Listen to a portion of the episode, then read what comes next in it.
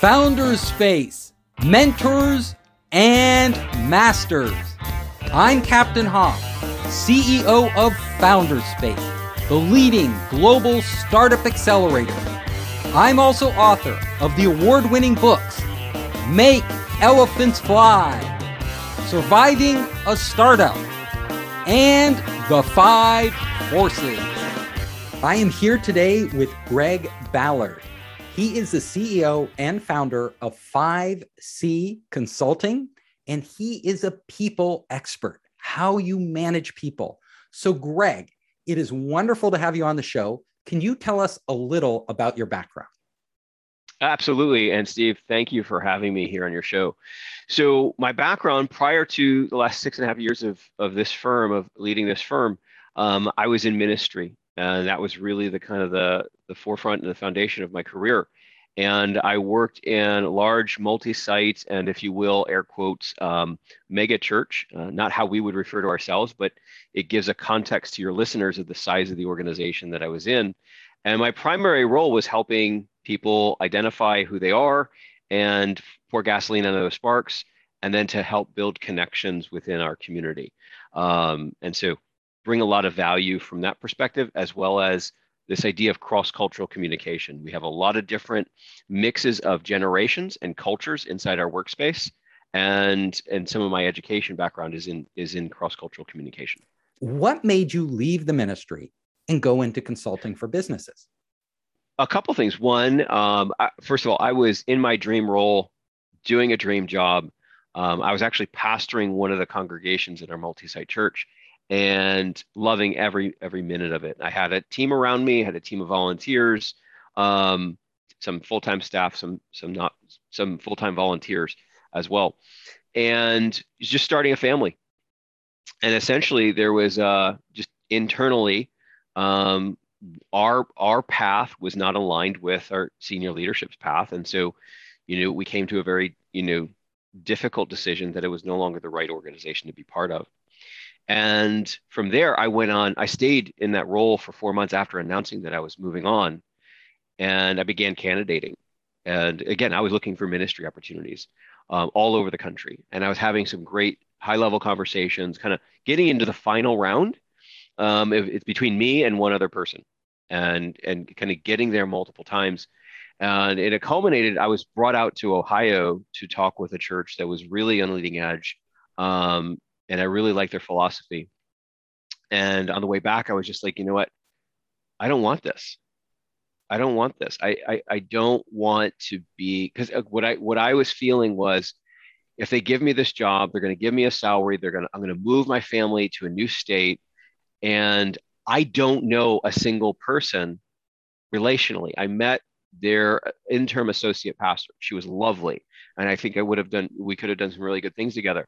But her and her sister, the only two people I met. So basically, you didn't want to move. so I no no no no no. It wasn't that. I didn't want to become a hired shepherd. Ah. And so we did move. We moved from mm upstate New York mm-hmm. to DC. Mm. And I had, and because I had already done some coaching, I had I had been trained in coaching. I had learned some coaching. I was using coaching in my role, and I was really loving that modality of development um, I dove in and I created a coaching company. And then uh, a year and a half, two years ago, I've pivoted the coaching into consulting so I can include uh, basically all facets of development, um, not just coaching. Now, tell us what are some of the things you learned while being a minister that have helped you as a coach and a consultant actually to teach entrepreneurs what to do? Every person is unique and everybody has something that they're essentially how to put it um, you know we all have a purpose. We all have a set of skill sets. We all have a unique design. So each pers- person has a very unique composite of skills abilities talents and interests.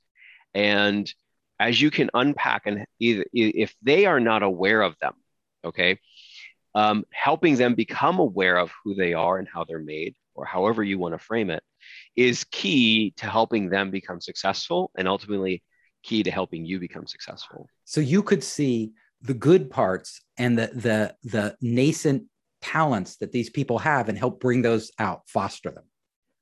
Absolutely. We used a few different assessments and we had a couple, we had some programming, and I actually incorporated some coaching in that process to help them connect with who they were, what they what their interests were, and as well as what their capacity was.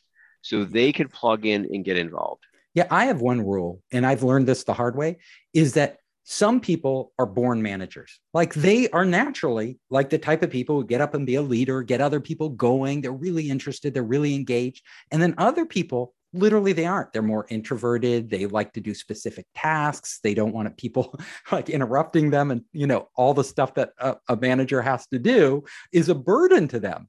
And the sad thing is that, especially when you're an entrepreneur, a lot of times you're thrust into a role that you, it, it isn't natural for you yeah, and and I'll draw this out. I think um, I forgot her name, the author of uh, Candid.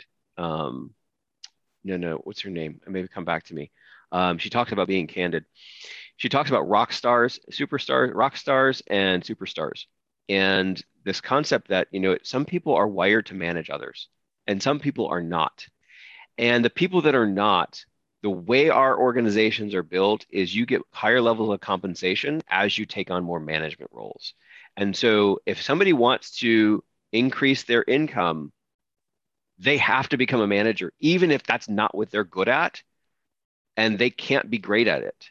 And so if you're a founder, if you're starting an organization, I would start with building some infrastructure and some compensation programs that allow people to be ultimate rock stars in their role with the skills they have and and allow them to grow in that and allow people managers to do the same.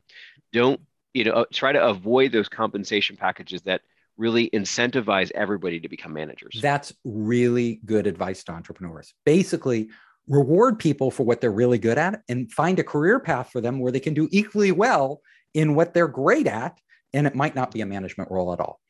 Um, exactly. the other thing is how do you identify great managers? Like, what are the things you look for when in somebody that you say, "Oh my God, th- that's a perfect person to be a manager"? So one, I, am going to say that it's not always the same thing, but internally, their guide, they know who they are. So there's a sense of comfort and confidence in who they are, uh, as well as an ability to connect with another individual. Like they can connect a human to human and they're able to communicate. Uh, they may have an innate ability of seeing talent and being able to set people up to succeed. And now management is very different than leadership. And so I want to make sure in this conversation we're, we're parsing those two. And we really want managers to lead well and we want leaders to manage well. Um, but in order to be effective, we have to parse the two skill sets. And we approach management as really the one to one relationship you have with your direct reports and putting them in a position where they're going to ultimately be successful, setting them up in the right environment, the right resources, the right conditions where their natural talents and abilities can shine.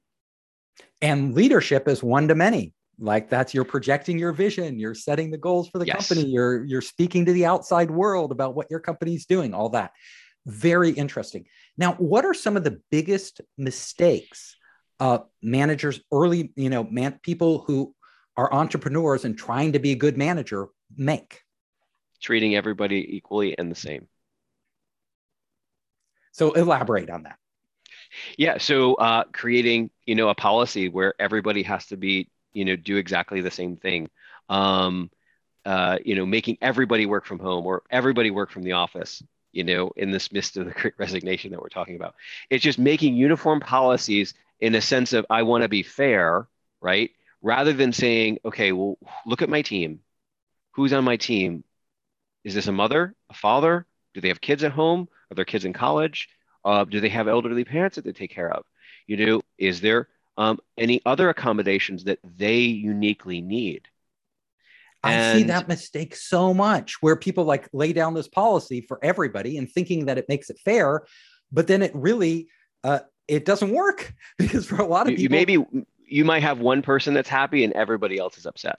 Yeah, exactly. Or maybe half are happy and half aren't. It doesn't yeah. matter. But yeah. if you, uh, they think that they have to do the same thing for everybody, and you don't. Like I remember when Marissa Mayer took over Yahoo and her tenure there wasn't too good. It was bumpy.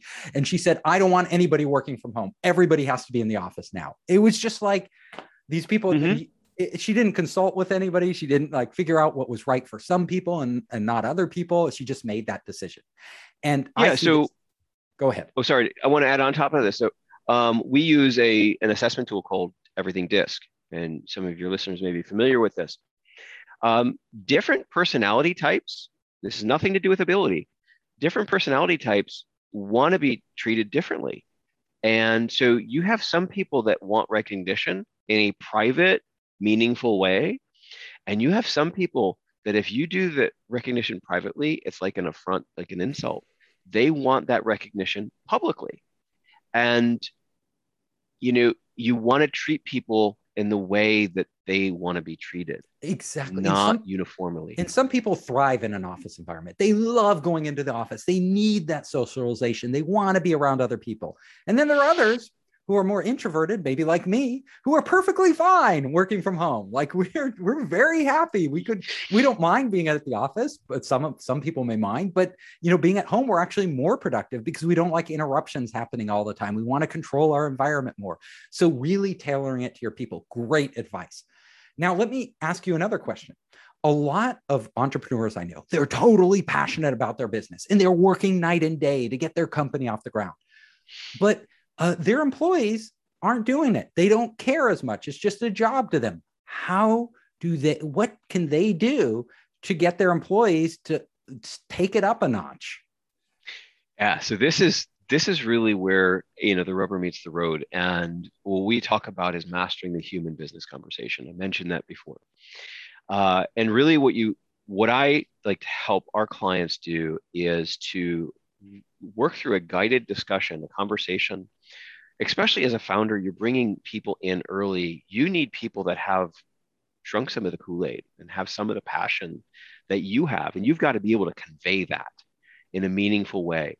And so to me, a lot of it is it's getting really curious about who they are, about where they've come from, about the things that interest them, and about what it is they want to see is in the world, right? And then with that information, framing your vision, framing your mission in that context, speaking to them using illustrations and metaphors and examples that they can relate to personally and framing it in a way like this is what you want. And hey as long as you're achieving this goal then the next the second order is as you're going after what you want to go after um, and, and and joining us on this mission by the way, you're going to learn these skills. You're going to get this experience. You're going to you're going to be introduced to these kinds of people. And all of those things are actually going to help you achieve what you want while you're serving here. I'm asking you to give your all. And when the time comes, I'm going to support you in what you want to do. And, and there's a lot in there, but that's the human business relationship that we all really need to master. I think that's great advice the other question I have is, you know, sometimes it's hard to get people to own it. Like they, uh, they they will relate to you they'll connect with you they'll be really nice they'll be passionate but they won't really own it as if it's theirs. Are there any things you can do as a manager to get people to own their job in a way that you if you if you stepped away for a month you know they would just be going like crazy. They wouldn't be slacking off? Yeah so some people are not ready for it to be flat out honest some people are not ready for ownership. However, you can test this and and you can just dis, you kind of dis, dis, distinguish who is and who isn't by giving over the how. And so what we we talk about is we teach managers don't manage the process, manage the outcome. And so if you think there's somebody that isn't taking ownership and you want to take a little a little risk, find a project that if it doesn't go well, it's not going to hurt anything too badly and say, "Hey, I want you to, I, I need this project done. Here's the outcome. Here's the deadline. Here's the resources. I don't care how you do it as long as you meet this criteria. And as a founder, as a leader, this is going to get you want to spend some time thinking about how you want to define that because there's really an art in defining these projects that gives somebody else the freedom to do it their own way. And as you develop that muscle and that art, you're going to be able to empower a lot of people. And some people are going to be frustrated. Some people will say, I, tell me what you want me to do. Like I need the steps. And you're going to know really early, this is not somebody that can own a project, own, own, own that the, the outcome. Um, they really need that manual. And others are going to be like, they're going to lean in and be like, really? You don't care how? How I do this? I can bring my own creative element. And that's when you're going to give birth to an owner. That's great advice. L- let me ask you another question. I am working with an entrepreneur right now. She's in an early stage startup. She was going crazy uh, because she didn't know what to do. She it was like driving her a little crazy that one of her team members is very negative, and that team member tends mm-hmm. to bring mm-hmm. down the other team members. Mm-hmm. What and and she was asking me, what should I do in this case? There's a couple things. Um, obviously, toxicity is something you've got to be really, really sensitive to, uh, because prolonged toxicity will bring everybody down. We know that. You bring a um, a toxic person into a healthy environment, um, you don't eliminate the toxicity; it spreads. And so you have to be very carefully. I don't know what the implications or the um, the factors that are driving all of this, or how how how serious it is. Um, but one thing you can do is you can begin to maybe um, work in some, you know, creating some awareness. Number one for this individual, we have a process a, a process we call unsolicited feedback. And we teach our managers, we teach people to provide unsolicited feedback inside an environment to boost productivity, to boost performance. And so there may be a real candid conversation that needs to happen about this, and that can be private, one to one, and give examples and give examples of the impact that it's causing. So, really give this individual nowhere really room to hide and and to really see that this is something that they're doing they may be unconsciously doing it and they may just need to have you know a direct conversation so they can see the issue and then a little bit of help working out of it so some direct coaching may be helpful or permission to I'll let this person know hey that's a negative comment okay could you reframe that and what I would say, this is a guided development process. The other option is give a warning and then you know celebrate a se- se- separation because they are not aligning to the culture and the values that you're trying to create. Yeah, with those personality with personality traits like that, I find those are some of the hardest things to change. Like people could mm-hmm. change their work habits, they could change their work quality, but you know, when you're asking them to change something fundamental like they have a negative outlook on life, they may change for a period of time, but then they end up reverting back into their natural negative state. And that's why I told her if if you really think it's a personality trait, you can give them some you could tell this person to uh, you know, give them some advice and then if they don't change, you just have to let them go because they're not a good fit. Yeah. Sp- speaking of that, what creates a great company culture? Oh, this is a deep question, Steve. Um, culture is there, and you know we we like to talk that c- culture is created, and and and I can argue kind of both sides of the coin. Uh, the way I look at it is there's a lot of times people want to sit down with a sheet of paper, a blank sheet of paper, and say, okay, and sketch out here's the culture that we want, right? And I'm going to call this aspirational culture design. However, that's really not how culture ultimately will work. Um, what you have is an inherent culture. And to your founders and your entrepreneurs, you are this source of that culture. Your decisions, your attitudes, your tone, your language are all going to drive culture. And you can do some work internally, privately with a coach or consultant so that you can fine tune that and be intentional, but it must, it's going to come authentically from you. And the, the more you honor your authentic self and how you operate and make decisions, the more that culture is going to come through and your organization is going to grow around who you are. And it's going to be a lot stickier. So because you're me, going to match your words. You're going to match what you say you are with who you are. Really interesting. So if you want to work on your culture, what I'm hearing is work on yourself first. Work on yes. you. How Get how clear. you see the world, how you will treat people, how you uh, you know approach business, all of these things, your values, all of those go into forming your culture. Yeah, if you are a um, kind of, I would say, really hard sale, get out there, grind and grind and grind, beat the pavement, you know, push, push, push, push. If that's who you are, be that person. Uh, codify that. Put language around that. Put systems around it, and continually, authentically preach that message, and that culture will grow around you.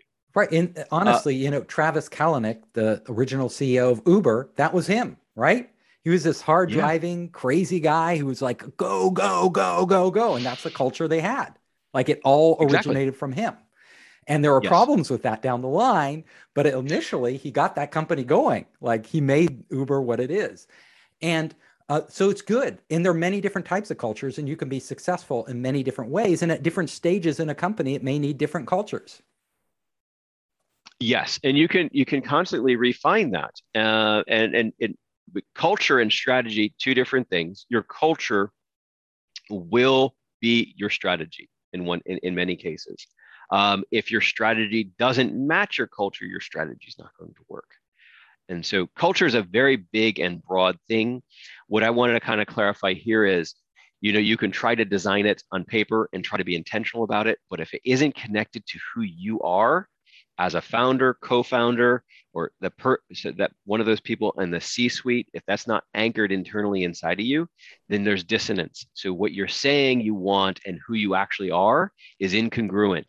And that is where culture goes awry. Yeah, I've seen when, this. And I've seen these yeah. people with these corporate statements and stuff, and they just sound phony. Like it's not who they are. It's not how they really think. They're just putting down words, so it means nothing. Like it, hey, your employees see that they can they can smell that inauthenticity a mile away, and so that's why it's really key on knowing who you are, knowing your values, living them authentically, and building your culture on that. Yeah, uh, there's no other way. And you're right. When the when the organization reflects somebody's culture, like Elon Musk is this go go go guy, think big, think bigger, do more, you know, and that's the culture of his companies. You know, always pushing the limits. Other people, you know, are more methodical and analytical. There's many different types, but I think it does happen at the top, at the CEO level, and that CEO will end up hiring the other managers, and they'll end up determining the culture by who they pick. And people usually pick people who match their culture. Greg, this has been wonderful having you on our show. I would like you to give our audience uh, a way to contact you, to reach out to you. Absolutely. So you can find uh, us through my website, uh, 5C, F I V E, letter C, and then period, and then the word consulting. So 5C.consulting is our website. You can reach out to me directly, uh, Greg, G R E G, at 5C.consulting, and would love to connect with any of your listeners. I hope you enjoyed the show. If you liked it, hit the subscribe button and share it with your friends. You can help us create more great content by subscribing and sharing. Also, if you want to access our online startup program, our investor network, and our entrepreneur resources, just come to founderspace.com.